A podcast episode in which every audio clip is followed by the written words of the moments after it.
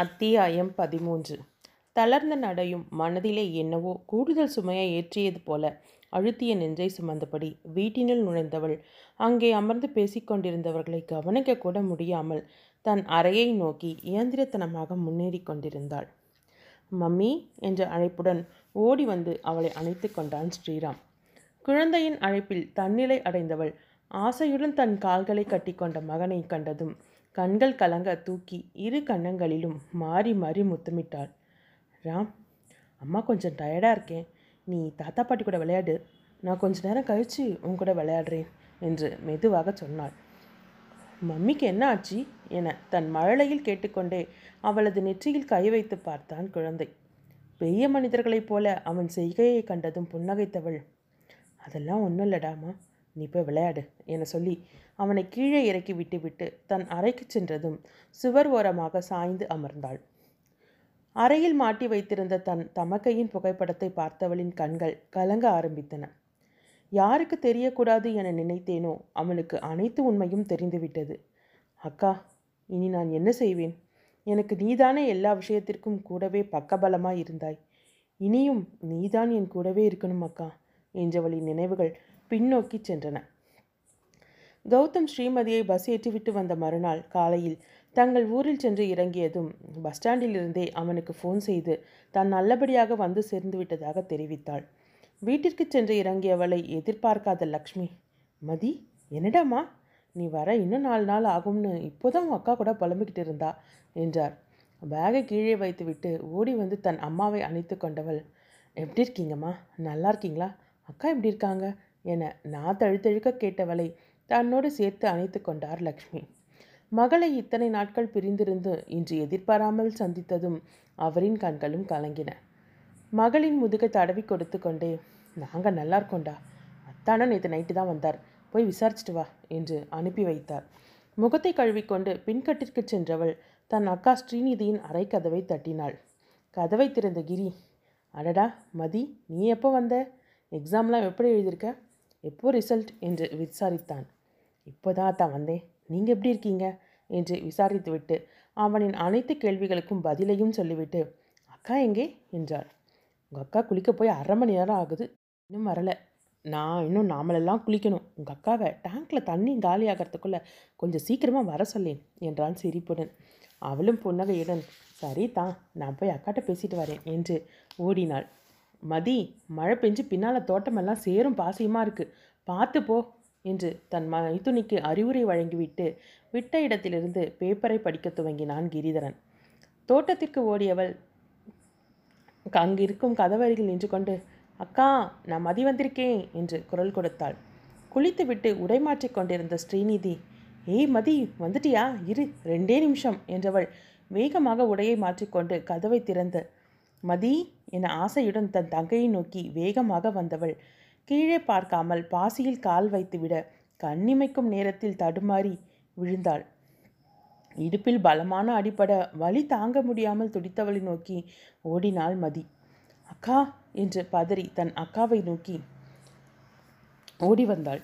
அறையில் அமர்ந்து பேப்பர் படித்து கொண்டிருந்த கிரியும் சமையல் அறையில் காலை உணவு தயாரித்து கொண்டிருந்த லக்ஷ்மியும் இருவரின் குரலையும் கேட்டு என்ன ஆயிற்றோ என்று பதறிக்கொண்டு தோட்டத்திற்கு ஓடி வந்தனர். தன் மனைவியின் நிலையை கண்ட கிரி, ஸ்ரீ என்று ஓடி வந்து தூக்கியவனின் கைகளிலெல்லாம் ரத்தம். கீழே விழுந்த வேகத்தில் தலை தரையில் மோதி ரத்தம் வெளியேறிய ஸ்ரீநிதி கொஞ்சம் கொஞ்சம் மயக்கத்திற்கு செல்ல அவன் சிறிதும் தாமதிக்காமல் அவளை தூக்கி கொண்டு காருக்கு ஓடினான். ஸ்ரீநிதி என லக்ஷ்மியும் மதியும் அழுது கொண்டே உடன் செல்ல கிரி எவ்வளவோ வேகமாக சென்றும் மதுரையை சென்று அடைய 1/2 மணி நேரம் ஆகிவிட்டது. ஹாஸ்பிட்டலில் சேர்த்துவிட்டு தன் பெற்றோருக்கு தகவல் தெரிவித்தவன் வேதனையுடன் அங்கிருந்து சேரில் அமர்ந்தான். ஐயோ கடவுளே, எல்லாம் என்னால் தான் என் அக்காவுக்கு இப்படி ஆயிடுச்சு, எங்கள் அக்காவுக்கும் குழந்தைக்கும் எந்த குறையும் இல்லாமல் நல்லபடியாக திருப்பி கொடுத்துடு என்று மனத்திற்குள் கடவுளிடம் வேண்டிக் கொண்டிருந்தாள் ஸ்ரீமதி. மூத்த மகளை நினைத்து கண் கலங்கியபடி அமர்ந்திருந்த லக்ஷ்மி தலையில் கை வைத்தபடி அமர்ந்திருந்த கிரியை பார்த்தவருக்கு கவலையும் வருத்தமும் அதிகரிக்க ஸ்ரீமதியை தன்னோடு சேர்த்து தன் மீது சாய்த்து கொண்டு கண்களில் கண்ணீருடன் அமர்ந்திருந்தார். அடுத்த 1 மணி நேரத்தில் கிரியின் பெற்றோர் வந்து சேர்ந்திருந்தனர். ஸ்ரீநிதிக்கு வயிற்றில் பலமான அடிபட்டிருந்ததால் குழந்தையின் நிலை மாறிவிட்டதாகவும் தாயிடமிருந்து குழந்தைக்கு செல்லும் இரத்த ஓட்டம் தடைப்பட்டிருப்பதால் குழந்தையை காப்பாற்ற கட்டாயம் அறுவை சிகிச்சை செய்து ஆக வேண்டிய கட்டாயம் என்று அதற்கான ஏற்பாடுகள் செய்யப்பட்டன. குழந்தை 8½ மாதத்தில் பிறந்ததால் இன்குபேட்டரில் வைத்து தனியாக வைத்தனர். பவானியும் சுந்தரமும் தாங்கள் கலக்கத்தையும் வருத்தத்தையும் மறைத்து கொண்டு லக்ஷ்மியையும் மதியையும் தேற்றிக் கொண்டிருந்தனர். ஸ்ரீநிதியின் உடலில் எந்தவிதமான முன்னேற்றமும் இல்லை. தலையிலும் பலமான அடி, கீழே விழுந்ததில் இரத்த சேதமும் இன்டர்னல் ப்ளீடிங்கும் அதிகமாக இருந்ததால் அவள் தனது சுயநினைவிலேயே இல்லை. ஏற்கனவே இரத்த அழுத்தம், சர்க்கரை என பாதிக்கப்பட்டிருந்த லக்ஷ்மிக்கு தன் மகளின் நிலை கண்டு அதிர்ச்சியும் ஏற்பட இரத்த அழுத்தம் அதிகரிக்க ஆரம்பித்தது. ஸ்ரீநிதியும் உயிருக்கு போராடி கொண்டிருக்க குழந்தையும் இன்குபேட்டரில் இருந்த நிலையில் போதாக்குறைக்கு மதியின் தாயும் இப்போது ஹாஸ்பிட்டலில் அனுமதிக்கப்பட்டிருந்ததை கண்ட மதி அனைத்துக்கும் தான் காரணம் என்று பவானியிடம் அழுது புலம்பினாள். பவானியும் தன் மகளைப் போல எண்ணி அவளை அணைத்து தேற்றினார். அடுத்து வந்த 2 நாட்களில் லக்ஷ்மி கொஞ்சம் சரியாகிவிட அவரை பவானி தங்கள் வீட்டிலேயே வைத்து கவனித்து கொண்டார். மதி எந்நேரமும் ஹாஸ்பிட்டலுக்கும் வீட்டிற்குமாக கிரியுடன் அலைந்து கொண்டிருந்தாள். 10 நாட்களுக்கு பிறகு குழந்தையை இனி இன்குபேட்டரில் வைக்க வேண்டாம் என்றும் வீட்டிற்கு அழைத்து சென்று விடலாம் என்றும் சொல்ல குழந்தையை டிஸ்சார்ஜ் செய்து வீட்டிற்கு அழைத்து வந்தனர். முழு நேரமும் ஸ்ரீமதி தான் குழந்தையை கவனித்து கொண்டாள். மெல்ல கண்விழித்த ஸ்ரீமதியை பார்க்க அனுமதித்தனர். அப்போது பவானியும் சுந்தரமும் மட்டுமே அங்கிருந்தனர். வீட்டிற்கு ஃபோன் செய்த சுந்தரம் உடனே கிரியை கிளம்பி வர சொன்னார். ஸ்ரீநிதியை காண சென்ற பவானியிடம் மெல்ல பேச ஆரம்பித்தாள் அவள். அத்தை குழந்தை என தயக்கத்துடனும் பயத்துடனும் வினவியவளை, உனக்கு பையன் பிறந்திருக்கான் ஸ்ரீ, அப்படியே உன்னையே உரிச்சிட்டு வந்திருக்கான் என்றார். புன்னகைக்க முயன்றபடி எனக்கு குழந்தையை பார்க்கணும் என்றாள் தன் வேதனை நிறைந்த குரலில். குழந்தையை டிஸ்சார்ஜ் பண்ணி வீட்டுக்கு கூட்டிகிட்டு போயிருக்காங்கம்மா, மதி தான் குழந்தையை பொறுப்பாக பார்த்துக்கிறா என்றார் சந்தோஷத்துடன். எனக்கு தெரியும் அத்தை, அவள் குழந்தைய நல்லா பார்த்துப்பான்னு, இனி அவள் தானே பார்த்துக்கணும் என்றவளின் கண்களில் இருந்து கண்ணீர் வழிய துவங்கியது. என்ன ஸ்ரீ, என்னென்னவோ பேசுகிற, நீ இப்போ தான் கண் விழிச்சிருக்க, கொஞ்ச நேரம் ரெஸ்ட் எடுமா என்று அக்கறையாக சொன்னவரின் கரங்களை பற்றினாள் அவள். இனி எனக்கு எப்போவுமே ரெஸ்ட்டு தான் அத்தை, நான் பிழைக்க மாட்டேன், எனக்கு நல்லா தெரியும் என்று அழுதவளின் கண்களை துடைத்தபடியே, அதெல்லாம் எதுவும் இல்லை, நீ தைரியமாக இரு, இன்னும் 10 நாளில் நீ ஜம்முன்னு நம்ம வீட்டுக்கு வரப்போற, உன் குழந்தைய தூக்கி கொஞ்சம் தான் போகிற பாரு என்றார்.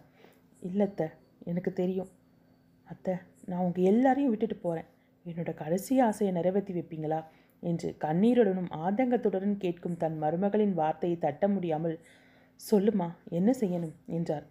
என் குழந்தை அம்மா இல்லாமலே வளரப்போகுது, மதி தான் குழந்தை போலவே பார்த்துப்பா, அதனால் மதியை அத்தானுக்கே கல்யாணம் செஞ்சு வைக்கிறேன்னு எனக்கு வாக்கு கொடுங்க அத்தை என்றாள். ஸ்ரீநிதி, ஏன் இப்படியெல்லாம் பேசுகிற, ப்ளீஸ் அத்தை, எனக்காக, என் தங்கச்சி ரொம்ப நல்ல வார்த்தை என்று கடைசி மூச்சை இழுத்து பிடித்து கொண்டு இப்பவளை மேலும் வருந்த விடாமல், சரி ஸ்ரீ, உன் விருப்பப்படியே எல்லாம் நடக்கும், நான் பேசுகிறேன் என்று சொன்னதும் நிம்மதியாக முறுவளித்தவளை காண காண பவானிக்கு சொல்ல முடியாத துயரம் பெருகியது. சிறிது நேரத்தில் அனைவரும் வந்துவிட குழந்தையை வைத்திருந்த மதியை அருகில் அழைத்து குழந்தையின் பிஞ்சு பாதத்தை தொட்டு பார்த்து பூரித்தவள் அந்த பாதத்தில் தன் இதழ்களை பதித்தாள். தூக்கத்தில் சிரித்த தன் மகனின் பட்டு கன்னத்தை தடவி ரசித்தவள் மெல்ல அழ ஆரம்பித்தாள். உடனழுத தங்கையை பார்த்து, மதி, இனி என் குழந்தை உன்னோட பொறுப்பு, இனி அவன் உன்னோட குழந்தை, நீ தான் அவனை பார்த்துக்கணும் என்றாள். அக்கா, உன்னோட இந்த முடிவுக்கு நானே காரணமாகிட்டேனே என்று அழும் தங்கையின் தலையை வருடி கொடுத்தாள். நடந்ததுக்கு நீ காரணம் இல்லடா மதி, எல்லாமே என்னோட தலையெழுத்து என்றவள் தன் மாமனார், நாத்தனார், அம்மா என அனைவரிடமும் பேசியவளின் பார்வை கிரியிடம் சென்றது.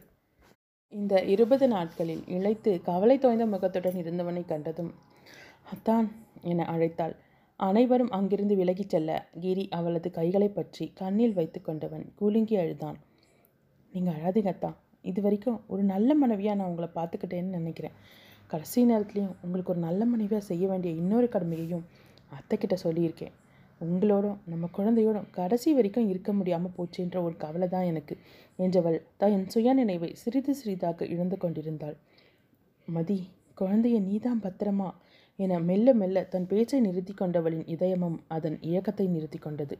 அதன் பிறகு நடக்க வேண்டிய அனைத்தும் மளமளவென நடந்தன. தன் மகளின் மறைவு, மருமகனின் வருத்தம், தாயில்லாமல் வளரப்போகும் குழந்தையின் நிலை என மாற்றி மாற்றி அதிலேயே ஒன்ற மதியின் அம்மாவின் உடல்நிலை மோசமடைய அது ஹார்ட் அட்டாக்கில் கொண்டு விட்டது. அக்காவின் இறப்பையை தாங்க முடியாமல் இருந்தவளுக்கு அம்மாவின் இந்த நிலைமை பயத்தை கொடுக்க அழுது கரைந்தாள். கௌதமின் நினைவுகளும் அவளை வாட்டியது. இந்த நிலையில் எப்படி கௌதமை பற்றி வீட்டில் சொல்வது என்று எண்ணி சொல்லாமல் இருந்தவளுக்கு தன் தாயின் உடல்நிலை சொல்ல விடாமல் தடுத்தது. ஆனால் அந்த நேரத்தில் அவனது அருகாமையையும் அவனது ஆறுதலான வார்த்தைகளையும் எண்ணி ஏங்கிய உள்ளத்தை கட்டுப்படுத்த முடியாமல் தவித்தாள். அதுவரை தன் மகனிடமும் லக்ஷ்மியிடமும் ஸ்ரீநிதியின் கடைசி வார்த்தையை சொல்லாமல் இருந்த பவானி இதற்கு மேலும் தாமதிக்கக்கூடாது என முடிவெடுத்து லக்ஷ்மி குணமாகி வீட்டிற்கு வந்ததும் தன் மருமகளின் ஆசையை சொன்னார். இத்தனை நாட்களாக தனக்கு இந்த யோசனை வரவில்லையே என்று எண்ணிக்கொண்ட லக்ஷ்மி மனத்தில் லேசான சந்தோஷம் பரவ தன் சம்மதத்தை தெரிவித்தார்.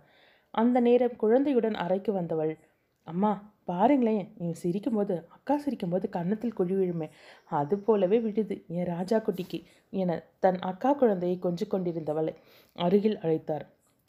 நீங்கள் பேசுங்க நீ, நான் அப்புறம் வரேன் என்று சொல்லிவிட்டு எழுந்து செல்ல முயன்ற பவானியை, நீங்களும் இருங்க நீ, நமக்குள்ளே என்ன என்றவள் தன் அம்மாவை பார்த்தாள். மதி உள்ளுக்குள் தன்னிடம் ஏதோ சொல்லப்போகிறார்கள் என்று உணர்ந்தவள் தன்னையும் அறியாமல் சிறு பயத்துடன் அவர்கள் சொல்வதை கேட்க ஆயத்தமானாள். மதி, உனக்கு கல்யாணம் செய்யலான்னு முடிவெடுத்திருக்கோம் என்றதும் பதற்றத்துடன் மனம் கௌதமை எண்ணிக்கொண்டது.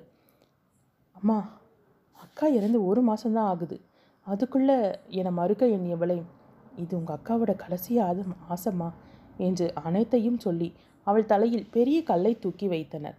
அதன் பாரம் தாங்காமல் தள்ளாடியவளாக அருகிலிருந்த சேரை கெட்டியாக பிடித்து கொண்டாள். தன்னை சுற்றிலும் இருக்கும் அனைத்தும் ஒரு கணம் அசைவ நிறுத்தியது போல் இருந்தது அவளுக்கு. அப்போது கௌதமின் நிலை, தன்னையே எண்ணி காத்து கொண்டிருக்கும் அவனது கதி என்ன? இந்த விஷயம் தெரிந்தால் அவன் என்ன சொல்வான்?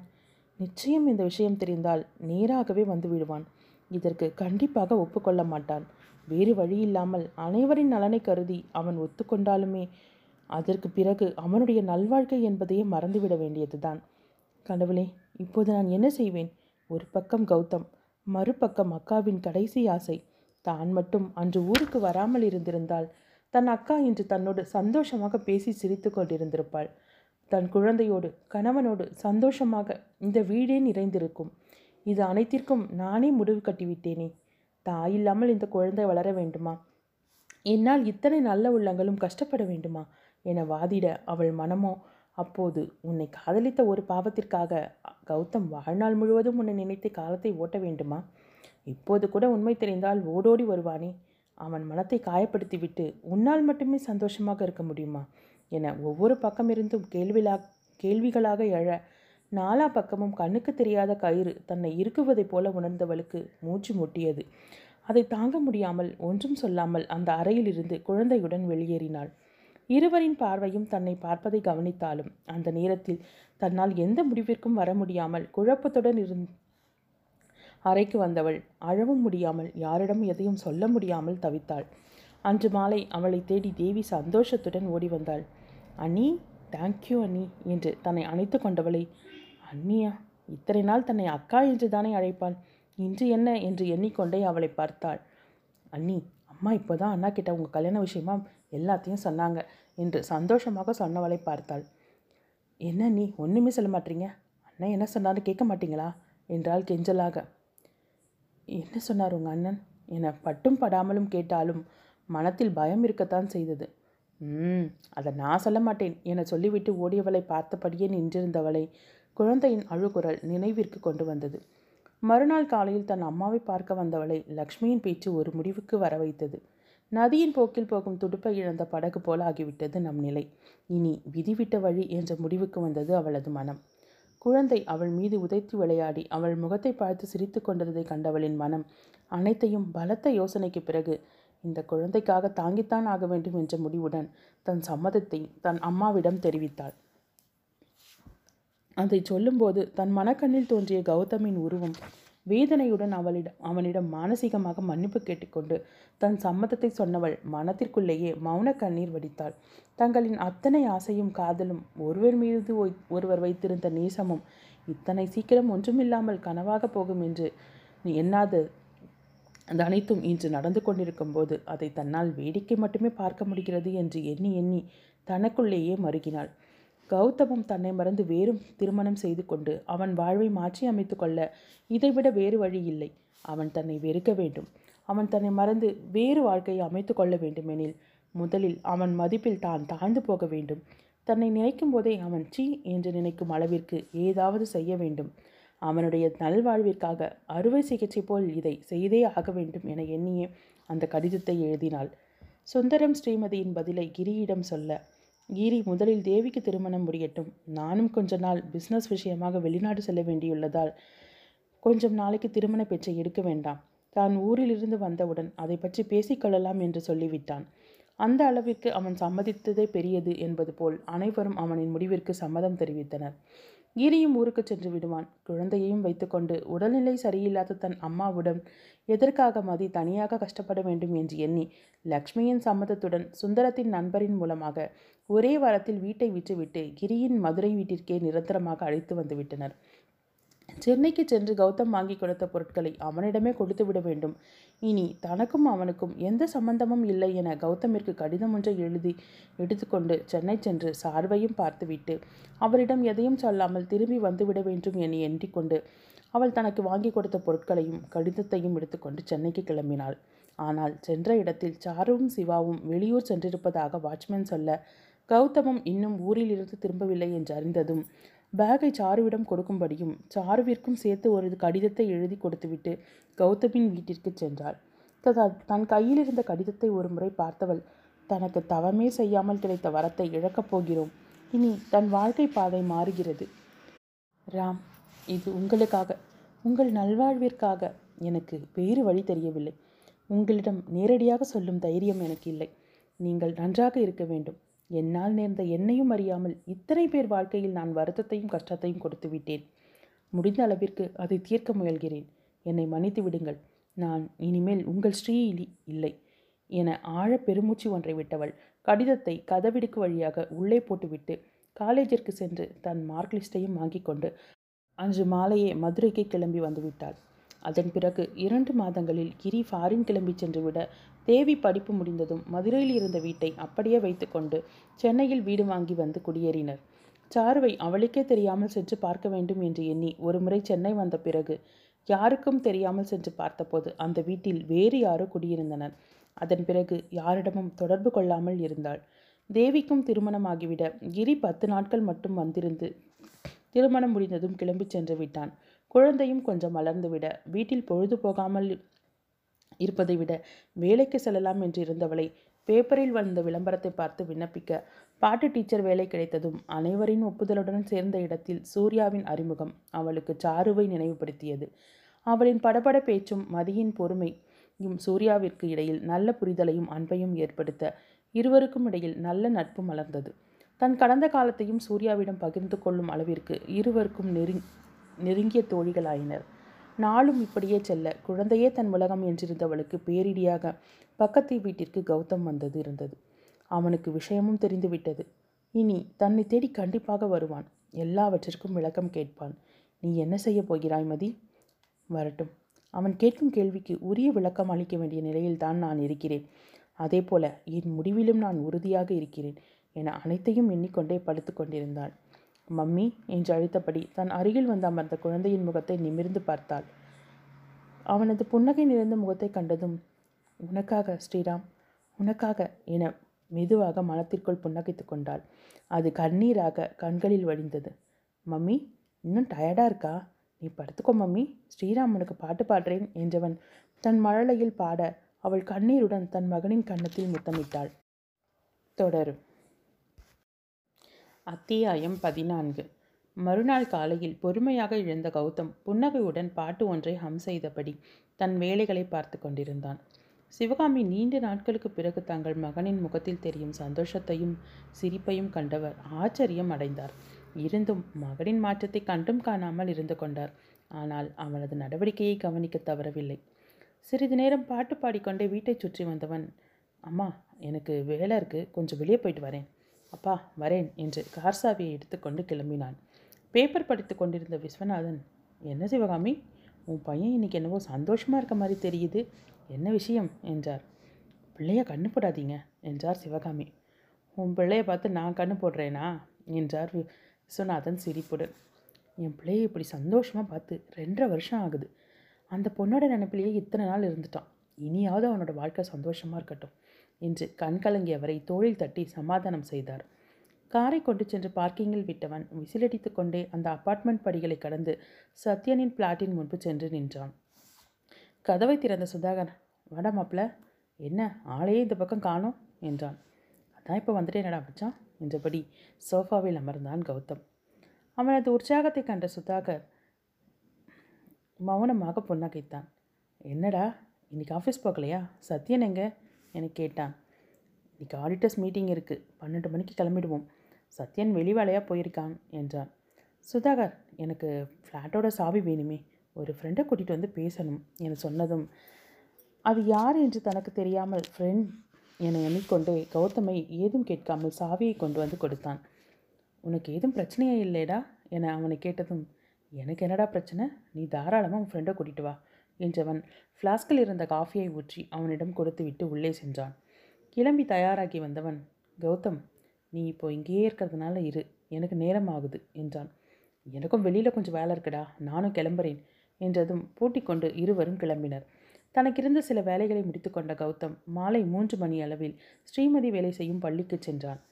வாசலில் இருந்த ரெஜிஸ்டரில் தன்னை பற்றிய குறிப்பை எழுதிவிட்டு அலுவலக அறைக்கு சென்றான். அங்கே தலைமை ஆசிரியரின் உதவியாளரிடம் பேசிக்கொண்டிருந்தாள் சூர்யா. உள்ளே வர கௌதம் அனுமதி கேட்டதும் உள்ளே அழைக்கப்பட்டான். தான் ஸ்ரீமதியை பார்க்க வந்திருப்பதாக சொல்ல, 10 நிமிஷம் வெயிட் பண்ணுங்கள் சார், அவங்க ஃப்ரீ தான், வர சொல்கிறேன் என்று விசிட்டர்ஸ் ரூமை காட்டினர். புன்னகையுடன் தேங்க்யூ என்றவன் விசிட்டர்ஸ் அறையை நோக்கி சென்றான். சூர்யா அந்த பெண்ணிடம் அவசரமாக ஏதோ சொல்லிவிட்டு கௌதமின் பின்னாலே ஓட்டமும் நடையுமாக வந்தாள். மிஸ்டர் கௌதம், ப்ளீஸ் 1 மினிட் என அழைத்ததும் திரும்பி பார்த்தவன் கேள்வியாக அவளை நோக்கினான். சார், நான் சூர்யா, இங்கே டிராயிங் டீச்சராக இருக்கேன், ஸ்ரீமதியோட க்ளோஸ் ஃப்ரெண்ட் என க்ளோஸில் அழுத்தம் கொடுத்து, உன்னை பற்றி எல்லா விஷயமும் எனக்கு தெரியும் என்று சொல்லாமல் சொன்னாள். அவன் புன்னகையுடன் ஹலோ மேடம் என்று சிரித்தான். என்ன உங்களுக்கு என்று கேள்வியாக கேட்டவனை பார்த்தாள். நல்லாவே தெரியும், ஸ்ரீமதி எல்லாத்தையும் என்கிட்ட சொல்லியிருக்கா, நீங்கள் அவங்க பக்கத்து வீட்டுக்கு வந்திருப்பது உட்பட உங்களுக்கு ஸ்ரீமதியை பற்றி எல்லா விஷயமும் தெரியுமா என கேள்வியாக பார்த்தாள். தெரியும், அதை பற்றி பேசத்தான் வந்தேன் என்றான். நீங்கள் வெயிட் பண்ணுங்கள், நான் போய் அவளை அனுப்பி வைக்கிறேன் என சொல்லிவிட்டு வேகமாக டீச்சர்ஸ் ரூமை நோக்கி சென்றாள். அவளது மனம் முழுவதும் கடவுளுக்கு நன்றி சொன்னது. கடவுளை, இப்போ இருக்கும் ஸ்ரீமதி வாழ்க்கையில் ஒரு வெளிச்சம் தெரிய ஆரம்பிச்சிருக்கு, அது எப்பவும் நிலைச்சிருக்கணும் என எண்ணிக்கொண்டே அறைக்குள் நுழைந்தாள். 4-5 பேர் ஒன்றாக அமர்ந்து பேசிக்கொண்டிருக்க ஸ்ரீமதி அறையின் மூலையில் ஜன்னல் ஓரமாக அமர்ந்து நோட்ஸ் எடுத்து கொண்டிருந்தாள். அவள் அருகில் வந்த சூர்யா, ஸ்ரீமதி உன்னை பார்க்க யாரோ வந்திருக்காங்க என்றாள். என்ன பார்க்கவா என்றவள் நோட்ஸிலிருந்து கண்களை அகற்றாமல் சூர்யாவை குரலை தழித்து கௌதம் என்றாள்.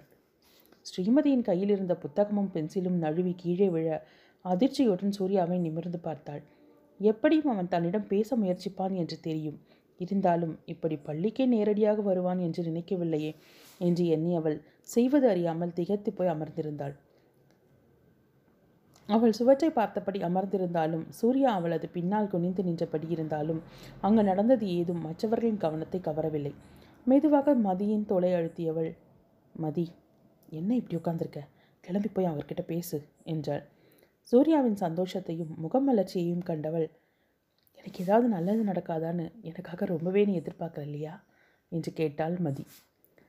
இப்போ அதுவாடி முக்கியம், கிளம்பு, உனக்காக கௌதம் வெயிட் பண்ணிகிட்ருக்கார், சீக்கிரம் என்று அவளை அவசரப்படுத்தினாள். இல்லை சூர்யா, நான் இப்போ வர முடியாதுன்னு சொல்லிடு என்றாள், முகத்தில் எந்த வித்தியாசத்தையும் காட்டாமல். அவள் எதிரில் அமர்ந்த சூர்யா, உனக்கு என்னடி பைத்தியமா, உன்னை பார்க்க உன்கிட்ட பேச எவ்வளோ ஆசையாக வந்திருப்பார், இப்படி சொல்கிறியே போதண்டி, நீ மற்றவங்க நிம்மதிக்காக வாழ்ந்தது, இனியாவது உனக்காக வாழப்பார், கௌதம பார்த்தா ரொம்ப நல்லவராக தெரியுது, உன்னை தேடி வந்திருக்க ஒரு நல்ல வாழ்க்கையை இழந்துடாத மதி, கிளம்பு என்றாள். சூர்யா, என் முடிவில் நான் தெளிவாக இருக்கேன், இனி யாருக்காகவும் என்னோட முடிவை மாற்றிக்க நான் தயாராக இல்லை என சொல்லிவிட்டு எழுந்து தன் கையில் இருந்த நோட்ஸை கபோர்டில் வைக்க சென்றாள். அவளது பின்னாலேயே சென்ற சூர்யா, சரி அதை தான் நீ நேராடியே அவர்கிட்டே சொல்லிடேன் என்றாள். என்றாவது அவன் கேள்விக்கு உரிய விளக்கத்தை தான் கொடுக்க வேண்டும் என்று முடிவெடுத்திருந்த போதும் இன்று இப்போது அதை செயல்படுத்த வேண்டும் என்று நினைக்கும் போது அவனை எதிர்கொள்வது மனத்திற்கு சற்று கலக்கமாகத்தான் இருந்தது. அவனை சந்தித்து பேச வேண்டுமே என்று எண்ணி தயக்கத்துடன் நின்றிருந்தாள். என்னைக்காவது சொல்லதானே வேணுமதி? அந்த நாள் இன்னிக்கா நாளைக்கான்னு ஒவ்வொரு நிமிஷமும் தயக்கத்தோடையும் கலக்கத்தோடையும் இருக்கிறதுக்கு பதிலாக இப்போவே பேசி முடிச்சிட்டா நிம்மதி தானே? பிரச்சனையை பார்த்து ஓடாத, நேரடியாக பிரச்சனையை சந்திக்க முயற்சி பண்ணு என்றாள். ஏமதி, கௌதமை பார்த்து பேசினா உன் மனசு மாறிடும்னு பயப்படுறியா என்று அவளது முகத்தை உச்சி பார்த்தபடியே கேட்டாள். அவள் அவசரமாக, சச்சா அதெல்லாம் ஒன்றும் இல்லை, என் முடிவில் நான் திடமாக தான் இருக்கேன் என்றாள் தயங்கத்துடன். சரி, அப்போ கிளம்பு, போய் பேசு, உன் முடிவை சொல்லு, கண்டிப்பாக கௌதம் புரிஞ்சுக்குவார் என்றவளே அவளது ஹேண்ட்பேக்கை எடுத்து எல்லா பொருட்களையும் உள்ளே வைத்து மதியின் கையில் கொடுத்தாள். கண்ணை மூடி தன்னை நிதானப்படுத்தி கொண்டு கௌதமிடம் சொல்ல வேண்டியதை தனக்குள் ஒருமுறை சொல்லி பார்த்து கொண்டவள் கிளம்பி சென்று அலுவலகத்தில் பர்மிஷன் வாங்கி கொண்டு விசிட்டர்ஸ் அறை வாசல் வரை சென்றவளுக்கு உள்ளே செல்ல முடியாமல் தவிப்பாயிருந்தது. பின்னால் வந்த சூர்யா ஸ்ரீமதியை தள்ளி கொண்டு வந்து அறைக்குள் நிறுத்தினாள். கௌதம் அங்கு ஷோகேஸில் இருந்த பள்ளி குழந்தைகளின் கலை நிகழ்ச்சி ஃபோட்டோக்களை பார்த்து கொண்டிருந்தான். சப்தம் கேட்டு திரும்பியவன் அவளை பார்த்ததும் புன்னகைத்தான். ஸ்ரீமதியின் முகத்தையும் திருப்பிக் கொள்ளவில்லை, அவனை பார்த்து புன்னகையும் செய்யவில்லை. அவள் அருகில் வந்தவன், ஸ்ரீமதி, நான் அவன்கிட்ட கொஞ்சம் பேசணும் என்றான். என தலையை ஆட்டியவள், இங்கே வேண்டாம், வெளியே போய் பேசலாம் என சொல்லிவிட்டு வேகமாக சென்றாள். அவளை பின்தொடர்ந்தவனை அழைத்த Surya, all the best mister Gautham என்று கட்டை விரலை உயர்த்தி காட்ட அவன் புன்சிரிப்புடன் தேங்க்யூ சிஸ்டர் என்று சொல்லிவிட்டு அவளை பின்தொடர்ந்து வெளியில் வந்தான். தனது கைனட்டிக் ஹோண்டாவை தள்ளி கொண்டு வந்தவள் கௌதமிற்காக காத்திருந்தாள். வெளியில் வந்தவன், ஸ்ரீ, என் ஃப்ரெண்டு வீட்டுக்கு போய் பேசலாம் என்றதும் அவள் தயங்கி நின்றாள். அவளது தயக்கத்தை கண்டவன் கோபத்துடன், என்னை நம்பி வரலாம், அதனால் உனக்கு எந்த பாதிப்பும் வராது என்றான். அவள் அதை கண்டு கொள்ளாமல், சரி நேரம் ஆகுது, நான் சீக்கிரமாக வீட்டுக்கு போகணும், நீங்கள் முன்னால் போங்க, நான் உங்களை ஃபாலோ பண்ணிக்கிறேன் என்றதும் அவளை ஒரு முறை பார்த்தவன் காரை கிளப்பிக்கொண்டு முன்னால் செல்ல மதி அவனை பின்தொடர்ந்து சென்றாள். காரையும் கைனட்டிக் ஹோண்டாவையும் பார்க்கிங்கில் விட்டுவிட்டு சுதாகரின் ஃப்ளாட்டிற்கு அழைத்துச் சென்றான். உள்ளே சென்றதும் கதவை தாளிட்டவன் பால்கனி கதவை திறந்து விட்டுவிட்டு அங்கிருந்த டைனிங் டேபிள் சேரை காட்டி உக்கார் ஸ்ரீ என்று சொல்லிவிட்டு கிச்சனுக்கு சென்றான். கையில் இனிப்புடன் வந்தான். அவளுக்கு முன்னால் இனிப்பை வைத்தவன் அவள் எதிரில் அமர்ந்தான். இருவருக்குமே பேச்சை எப்படி ஆரம்பிப்பது என புரியாமல் அமர்ந்திருந்தனர்.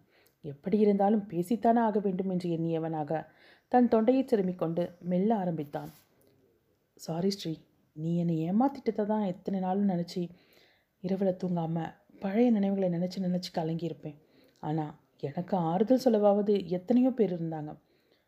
உனக்கு நீ எல்லாத்தையும் உன் மனசுக்குள்ளேயே புதைச்சிட்டு வெளியே அத்தனை பேர்கிட்டையும் சாதாரணமாக பேசி சிரிச்சு எவ்வளோ கஷ்டப்பட்டிருப்ப. நானும் என் பங்குக்கு உன்னை வார்த்தையாலேயே காயப்படுத்தியிருக்கேன். உன்கிட்ட மன்னிப்பு கேட்குறக்கு தகுதி கூட எனக்கு இல்லை, ஆனாலும் கேட்குறேன் ஸ்ரீ, என்னை மன்னிச்சிடு என்றவனின் வார்த்தைகளில் தெரிந்த வேதனையும் வலியையும் அவளால் நன்கு உணர முடிந்தது. நீங்கள் என் மீது கோபப்பட்டாலும் எந்த தவறும் இல்லை. உங்கள் நிலையில் யார் இருந்தாலும் அப்படி தான் நடந்துட்டுருப்பாங்க.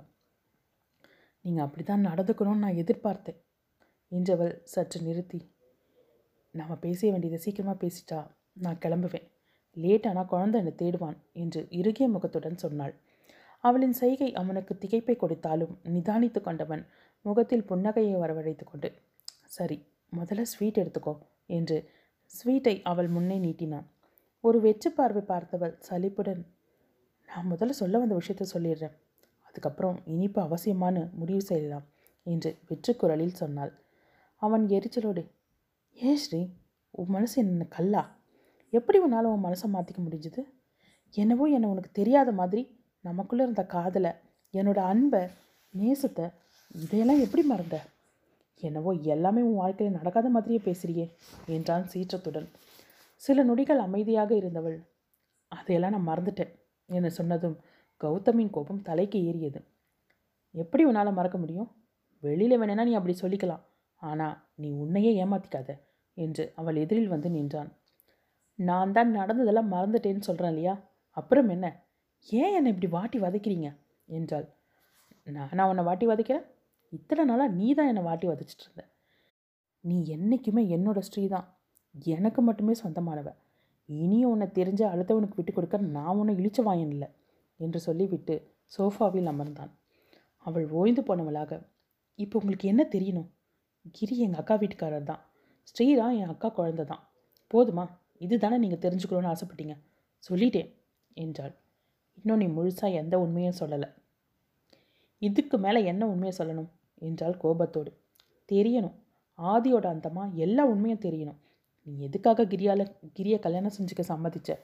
அந்த கல்யாணம் இத்தனை நாளாக ஏன் நடக்கலை? எல்லாத்துக்கும் மேலே நீ ஏன் என்னை காதலிச்சது உங்கள் வீட்டில் சொல்லலை? எங்கள் அப்பா அம்மாவோட சம்மதத்தோடு உன்னை பார்க்க ஆசையோடு வந்த எனக்கு உன்னுடைய கடிதம் எவ்வளோ பெரிய இடியாக இருந்திருக்கோன்னு கொஞ்சமாவது நினச்சி பார்த்தியா என்றான் வெறியுடன். அவன் முகத்தை நிமிர்ந்து பார்க்கும் தைரியம் இல்லாமல் சிறிது நேரம் அமர்ந்திருந்தவள் தன்னை ஆசுவாசப்படுத்தி கொண்டு பேச ஆரம்பித்தாள். இப்போ உங்களுக்கு எல்லாம் தெரியணும், அவ்வளோதானே? சொல்கிறேன், எல்லாத்தையும் சொல்கிறேன்.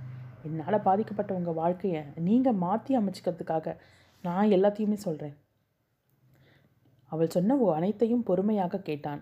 அவளது ஒவ்வொரு பதிலிலும் அவன் மனத்தில் அவள் மீதிருந்த காதல் இன்னும் இன்னும் அதிகரித்து கொண்டிருந்ததை அவள் உணராமல் தன் வாழ்வில் நடந்த மாற்றத்தை சொல்லி கொண்டிருந்தாள். அக்காவை பார்க்க போன இடத்துல அவளை பார்க்கக்கூடாத நிலையில் பார்த்து அவகிட்ட என் மனம் விட்டு பேச முடியாமல் அவள் கொஞ்சம் கொஞ்சமாக துடிச்சு இறந்ததை இன்னும் கூட கண்ணு முன்னால் நிற்கிது. அதை மறக்கக்கூட முடியாமல் தவிச்சிட்ருக்கேன். அக்கா இருந்த சோகம் முழுசாக மறையிறதுக்கு முன்னாலேயே என் அம்மாவுக்கு அட்டாக். கை குழந்தையை வச்சுட்டு எவ்வளோ கஷ்டப்பட்டிருப்பேன். அம்மா கொஞ்சம் தேறி வரும்போது அம்மாவை என்கிட்ட கல்யாணத்தை பற்றி பேசினதும் அவங்களோட உடல்நிலைமை தான் எனக்கு முன்னால் தெரிஞ்சுது. குழந்தைக்காகவும் என்னோடய எல்லா ஆசையையும் எனக்குள்ளேயே புதைச்சிக்கிட்டு உங்கள் விருப்பப்படி செய்யுங்கன்னு சொல்லிட்டுறதுக்குள்ளே நான் எவ்வளோ பாடுபட்டிருப்பேன். ஆனால் என்றைக்கு நான் கல்யாணத்துக்கு சம்மதம் சொன்னேன்னா அன்றைக்கே உங்களுக்கும் எனக்கும் இனி எந்த சம்மந்தமும் இல்லைன்ற முடிவில் நான் உறுதியாக இருந்தேன். அதனால தான் நான் அப்படியே ஒரு கடிதத்தை உங்களுக்கு எழுதினேன். நீங்கள் எனக்கு வாங்கி கொடுத்த எல்லா பொருளையும் திருப்பி கொடுத்தேன். அப்போவாவது நீங்கள் உங்கள் வாழ்க்கையை வேறு ஒரு நல்ல பொண்ணோட இணைச்சிக்குவீங்கன்ற எண்ணத்தில் தான் அப்படி செஞ்சேன். எல்லாமே நடந்து முடிஞ்ச வேகத்தில் என்னை பற்றி சிந்திக்கிற நிலையில் கூட நான் இல்லை. ஓரளவுக்கு சிந்திக்கிற நேரம் வந்தப்போ காலம் கடந்து போய் சிந்திச்சதுக்கு ஒரு உபயோகமும் இல்லைன்ற விரக்தியான மனநிலையில் தான் இருந்தேன். இனி நீங்கள் என் வாழ்க்கையிலே வர முடியாது. அதே போல் என்னாலும் இந்த பந்தத்துலேருந்து வெளியே வர முடியாது. இனியாவது உங்கள் மனசை மாற்றிக்கிட்டு சீக்கிரமே ஒரு கல்யாணம் செஞ்சுக்கோங்க. நீங்களாவது சந்தோஷமாக இருங்க என்று சொல்லிவிட்டு கண்களை மூடியவளின் கண்களில் இருந்து வழிந்த கண்ணீரை அவசரமாக துடைத்தாள். நான் சொல்ல வேண்டிய எல்லாத்தையும் உங்ககிட்ட சொல்லிட்டேன். என் மனசை அரித்த விஷயத்தையும் உங்ககிட்ட சொல்லி என் மனபாரத்தை குறைச்சிக்கிட்டேன். உங்ககிட்ட சொல்லலைன்னு இனியும் குறையில்லை என்று சொல்லிக்கொண்டே எழுந்தாள். நேரமாகுது, நான் கிளம்புறேன் என்றவள் ஹேண்ட்பேக்கை எடுத்துக்கொண்டு கிளம்ப, ஒரு நிமிஷம் ஸ்ரீ என்றான். இன்னொரு விஷயம், இனி நீங்கள் என்னை ஸ்ரீனை கூப்பிடாதீங்க. நான் இனி என்றைக்குமே உங்களோட ஸ்ரீயாக முடியாதுரா என்று தொடங்கியவள் அத்துடன் நிறுத்தி, என் வாழ்க்கை வேறு விதமாக தீர்மானிக்கப்பட்டிருக்கு. அது என்னைய மீறி நிகழ்ந்திருக்கு. அதை உங்களுக்கு உரிய விதத்தில் தெரியப்படுத்த வேண்டிய கடமையும் எனக்கு இருக்கிறதால தான் இன்றைக்கி இங்கே வந்தேன். உங்ககிட்ட எல்லாத்தையும் சொல்லிட்டேன் என்று ஒரு வித மரத்த குரலில் சொன்னாள். மீண்டும் இல்லை ஸ்ரீ நான் என்று அழைத்து அருகே சென்றவனை அவள் பார்த்த பார்வையில் ஒரு அந்நிய தன்மையும் அங்கேயே நீள் என்ற பாவனையும் தெரிய திகைத்து போய் நின்றான். அவனுக்கு தான் அறிந்தவளா இவள் என்ற சந்தேகம் தோன்றியது. இவள் முற்றிலும் வேறுபட்டவள் என்ற எண்ணமும் அவளை சுற்றிலும் ஏதோ தகதகவென ஒரு நெருப்பு வளையம் எரிவது போன்ற ஒரு பிரமை அவனுக்கு தோன்றியது. அதை தாண்டி எப்படி அவளை அணுகுவது என்று அவன் மலைத்து நின்றான். எப்படியானாலும் அவள் தனக்குத்தான், அதில் எந்த மாற்றமும் இல்லை என்ற தீர்மானமான முடிவும் மிக பிடிவாதமாய் அவன் மனத்தில் வந்து அழுத்தமாய் உட்கார்ந்தது. இருவரும் அவரவர் பிடிவாதத்தில் உறுதியாக இருந்தனர். ஸ்ரீ, நீ சரின்னு ஒரு வார்த்தை சொல்லு போதும். நான் என் அப்பா அம்மா கிட்ட சொல்லி உங்கள் வீட்டில் வந்து பேச சொல்கிறேன் என்றான். எரிச்சலுடன் அவனை பார்த்தவள், எதுக்கு பேசணும்? இன்னும் பேச என்ன விஷயம் இருக்குது? எதுவும் இல்லை. என்னோட முடிவில் நான் உறுதியாக இருக்கிறேன்னு சொல்லிட்டேன். அது யாராலையும் மாறப்போகிறதில்ல. நீங்களாகவே இருந்தாலும் சரி. நான் எடுத்த முடிவு எடுத்தது தான். நான் சொல்ல வேண்டிய எல்லாத்தையும் சொல்லிட்டேன். கிளம்புறேன் என்று கதவை திறந்தவளை நோக்கி வந்தவன் வேகமாக கதவை மூடினான். என்ன செய்கிறீங்க நீங்கள்? கதவை திறங்க, நான் கிளம்பணும் என்று கோபத்தோடு சொன்னாள். உன்னோட முடிவை நீ சொல்லிட்ட, என்னோட முடிவை சொல்கிறேன், கேட்டுட்டு போ. நீ என்றைக்கும் நீ எனக்கு மட்டும்தான். நீ என்னோட ஸ்ரீ. இவ்வளோ நாளாக நீ கிரியோட மனைவின்னு எண்ணித்தான் உன்னிட்டிருந்து விலகியே இருந்தேன். ஆனால் எப்போ உனக்கும் கிரிக்கும் கல்யாணம் ஆகலைன்னு தெரிஞ்சதோ அப்போ முதல் நீ இன்னும் என்னோட காதலி தான், எனக்கானவள் தான். உன்னோட மனசில் நான் இருக்கிறது நிஜம். ஒரு நாள் இல்லை ஒரு நாள் அந்த உண்மை உனக்கு புரியும் என்று சொன்னவனை நோக்கி பதில் கொடுக்க தொடங்கியவளை கையை உயர்த்தி தடுத்தான். நீ பேசும்போது நான் குறுக்க பேசலை. அதே போல் என்னோட முடிவை நீ கேட்டுட்டு தான் ஆகணும். இல்லை முடியாதுன்னு சொல்லாதே, எனக்கு தெரியும் உன் மனசில் இருக்கிறது நான் மட்டும்தான். இல்லைன்னு பிடிவாதமாக உன்னை நீயே ஏமாற்றிக்காத. உனக்கு 1 மாதம் டைம் தரேன். அதுக்குள்ளே நீயே வந்து உன் சம்மதத்தை என்கிட்ட சொல்கிற. இல்லைனா அடுத்த நாள் நான் நேராக உன் வீட்டுக்கு வருவேன். நம்மளை பற்றி அனைத்தன உண்மையையும் கிரிக்கிட்டே சொல்வேன் என சொல்லிவிட்டு அவளை பார்க்க அவளது கோபமான விழிகளை கண்டவன் ஒரு அலட்சிய புன்னகையை வீசினான். இப்போ கிளம்பு என கதவை திறந்து விட்டான். முடியாது, ஒரு நாளும் முடியாது என்றவளை சிரிப்புடன் பார்த்தவன் சரி அப்போ இங்கேயே இரு என்று சொல்ல, தான் ஒன்று சொல்ல அதை அவன் வேறு விதமாக சொல்கிறானே என்ற எரிச்சலுடன் உங்கள் எண்ணத்துக்கு ஒரு நாளை என்னால் சம்மதிக்க முடியாதுன்னு சொன்னேன் என்றாள். முடியும் ஸ்ரீ, கண்டிப்பாக முடியும் என்று சிரித்தும் அவனின் சிரிப்பை ரசிக்க முடியாமல் அவளுடைய விழிகளில் கலக்கமும் அதோடு சேர்ந்து ஒரு அடிபட்ட பாவனையும் தோன்றியது. கோபத்துடன் வேகமாக சென்று தன் ஹோண்டாவை கிளப்பிக் கொண்டாள் சென்றாள். அவள் சென்றதும் தான் நம்பிக்கையாய் வாங்கி வந்து வைத்திருந்த அந்த ஸ்வீட் பாக்ஸ் பிரிக்கப்படாமலேயே இருந்ததை கண்டவன் கண்களில் வருத்தம் நிறைந்தது. இதே போன்ற நம்பிக்கையுடன் முன்பொரு நாள் வாங்கி வந்த இனிப்பை நினைத்தாமன் உதடுகளில் புன்முறுவல் தோன்றினாலும் ஒரு வேதனை பெருமூச்சு அடக்கமாட்டாமல் எழுந்தது. ஆனாலும் அவன் மனமும் தெளிவாகவே இருந்தது. என் வாழ்க்கை நன்றாக சந்தோஷமாக இருக்க வேண்டும் என்று எனக்காக இவ்வளவு தூரம் யோசித்து செய்யும் நீ, அதையே நானும் நினைப்பேன் என்று ஏன் யோசிக்கவில்லை? நீ யோசிக்கவில்லை என்றாலும் உனக்காக, உன் நலனுக்காக நான் யோசிப்பேன். உனக்கே உன்னை புரிய வைப்பேன். உனக்காக எதையும் செய்வேன். உன்னை விட்டு கொடுப்பதை தவிர என்ற மிக தீர்மானமான முடிவும் அவன் மனத்தில் வந்து அமர்ந்தது. தொடரும். அத்தியாயம் 15. இருவரும் பேசிவிட்டு வந்த அடுத்த 2 நாட்களும் அதன் போக்கில் சென்றன. வரப்போகும் விபரீதம் புரியாமல் இருவரும் அவரவர் கவலை மனத்தில் இருந்தாலும் தங்களது வேலைகளை கவனித்து கொண்டிருந்தனர். சத்யன் சுதாகர் இருவரும் கௌதமுடன் சேர்ந்து சைட் ஒன்றை பார்ப்பதற்காக சென்றவர்கள் வர மாலையாகிவிட்டது. மூவரும் பார்த்த இடத்தை பற்றி பேசிக்கொண்டே வர கௌதமின் மொபைல் ஒலித்தது. மொபைலை எடுத்தவன் சிவாவின் எண்ணை பார்த்ததும் உற்சாகமாக பேச ஆரம்பித்தான். டே சிவா, எப்படிடா இருக்க என்று அவன் உற்சாகத்துடன் கேட்டான். பரஸ்பர நல்ல விசாரிப்பிற்கு பிறகு இருடா இந்த வாயாடி பேசணுமாம் என்று ஃபோனை தன் தங்கையிடம் கொடுத்தான் சிவா. ஹலோ ஹீரோ சார், சௌக்கியமா என்றாள் சாரு. நான் நல்லா இருக்கேன் சாரு, நீ எப்படி இருக்க? என்னவோ வீட்டுக்கு வரேன்னு சொல்லி இவ்வளோ நாள் ஆகுது, இன்னும் உனக்கு லக்னோலேருந்து வரப்பிடிக்கலையா? அப்பா கூடவே இருக்கிற என்றான். நான் சென்னை வந்தாச்சே, இப்போ உங்கள் வீட்டுக்கு தான் வந்துட்டுருக்கோம். உங்கள் வீட்டு வாசலுக்கே வந்தாச்சு என்றாள் புன்னகையுடன். ஓஹோ அப்படியா என்று சிரித்தவன், நான் வெளியே இருக்கேன், இன்னும் ஒரு 1/2 மணி நேரத்தில் வந்துடுவேன் என்றான். ஓகே ஓகே, நான் போய் எல்லாரையும் பார்த்துக்கிறேன் என்று ஃபோனை வைத்ததும் சிரித்தபடியே வைத்தவனுக்கு அப்போது தான் மின்னல் வெட்டியது. மை காட் சத்யா, கொஞ்சம் சீக்கிரம் போடா என்று அவசரப்படுத்தினான். கௌதமை பார்த்தவன், என்னடா அவ்வளோ அவசரம் அந்த லவுட்ஸ்பீக்கரை பார்க்கறதுக்கா என்று சிரித்தான். அது இல்லடா, நீ எவ்வளோ சீக்கிரம் போக முடியுமோ போ என்றவன். கடவுளே, நான் வீட்டுக்கு போய் சேர்ற வரைக்கும் ஸ்ரீயை சாருவோட கண்ணில் படாமல் காப்பாற்றிடு என்று வேண்டிக் கொண்டே வந்தான். ஆனால் எல்லோருடைய வேண்டுதலும் மொத்தமாக கடவுளின் காதில் போட்டால் எத்தனை பேரின் எண்ணத்தையும் வேண்டுதலையும் அவர் ஒரே நேரம் நிறைவேற்றுவார்? அப்படி பின்னுக்கு தள்ளப்பட வேண்டும் என்ற ஒன்றாக கௌதமின் வேண்டுதலும் தள்ளப்பட்ட நேரம் சிவாவின் கார் கௌதமின் வீட்டின் முன்பாக நின்றது. வாவ், 2 வீடும் ஒரே மாதிரி அழகாக இருக்குல்ல என சொல்லிக்கொண்டே காரில் இருந்து இறங்கினாள் சாரு. சுந்தரமும் விஸ்வநாதனும் அமர்ந்து பேசிக்கொண்டிருக்க காரில் வந்தது யார் என்று பார்த்தனர். இறங்கிய சாரு விஸ்வநாதை கண்டதும் ஹலோ அங்கிள், எப்படி இருக்கீங்க என்றபடி இருவரையும் நோக்கி சென்றாள். அடடே சாருவா, வாமா, நல்லா இருக்கியா? வாப்பா சிவா, வேலையெல்லாம் எப்படி இருக்கு? அப்பா எப்படி இருக்கிறார் என்ற அனைத்து கேள்விகளுக்கும் பதில் சொன்ன இருவரையும் விஸ்வநாதன் சுந்தரத்திற்கு அறிமுகப்படுத்தினார். சுந்தரம், இது சிவா, நம்ம கௌதம் கூட படித்த பையன். இது சாரு, சிவாவோட தங்கச்சி. எனக்கு ஒரு பொண்ணு இல்லைங்கிற குறை சாருவால் தீர்ந்தது என்று இருவரையும் அறிமுகப்படுத்த இருவரும் அவரை வணங்கினர். 2 பேரும் உள்ளே போங்க, ஆண்டி இருக்காங்க என்று இருவரையும் அனுப்பிவிட்டு சுந்தரத்துடன் தன் பேச்சை தொடர்ந்தார் அவர். உள்ளே சென்ற சாரு சமையல் அறைக்கு சென்றாள். ஹலோ ஆண்டி, எனக்கும் ஒரு கப் காஃபி கிடைக்குமா என கேட்டதும் திரும்பி பார்த்த சிவகாமி அவளை கண்டதும் சாரு, என்னம்மா சொல்லாமல் கொள்ளாமல் வந்து நிற்கிறீங்க 2 பேரும்? வாப்பா சிவா, வந்து உட்காரு என்று உற்சாகத்துடன் அவர்களை அமர வைத்து பேசிக்கொண்டிருந்தார். பொதுவான பேச்சிற்கு பிறகு வீடு ரொம்ப நல்லா இருக்கு ஆண்டி. இப்போது கௌதம் எப்படி இருக்கான் என்று விசாரித்தான் சிவா. இருக்கான் சிவா, முன்னைக்கு இப்போ எவ்வளோ பரவாயில்ல, ஆனால் அவன் இன்னும் அந்த பொண்ணை முழுசாக மறக்கலை என்று வருத்தத்துடன் சொன்னார். கவலைப்படாதீங்க ஆண்டி, அண்ணாவோட நல்ல மனசுக்கு எல்லாமே நல்லபடியாக தான் நடக்கும். ஏதோ கெட்ட நேரம் நடுவில் இப்படி அந்த ராட்சசியாலும் நடக்காததெல்லாம் நடந்து போச்சு, இதோட போச்சேன்னு தான் சந்தோஷப்பட்டுக்கணும் என்று சொல்லிவிட்டு தன் தோள்களை குலுக்கினாள். அது சரி போகட்டும், நீங்கள் முகம் கழுவிட்டு வாங்க, நான் உங்களுக்கு டிஃபன் ரெடி பண்ண சொல்கிறேன். மேலே வலது பக்கம் 2 ரூம் இருக்குது, அதில் ஒன்றுத்தில் தங்கிக்கோங்க. என் முட்டி வலியால் மேலே வர முடியாது, இல்லைன்னா நானே வந்துடுவேன். கௌதமும் அவன் ஃப்ரெண்ட்ஸும் இன்னும் கொஞ்சம் நேரத்தில் வந்துடுவாங்க என்றார். பரவாயில்ல ஆண்டி, நாங்கள் பார்த்துக்குறோம் என்ற சிவகாமி சொன்ன அறைக்கு சென்றான். மேலே அறைக்கு வந்து முகத்தை கழுவிக்கொண்டு வெளியில் வந்த சாரு மாடிக்கு செல்லும் கதவை திறந்தாள்.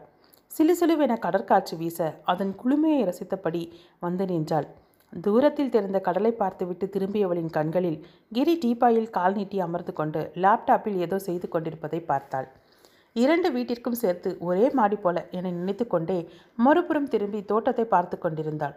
இருவரின் சிரிப்பு சப்தம் ஈர்த்தது. சாரு திரும்பி பார்த்த அதே நேரம் சிவாவும் அங்கே வந்தான்.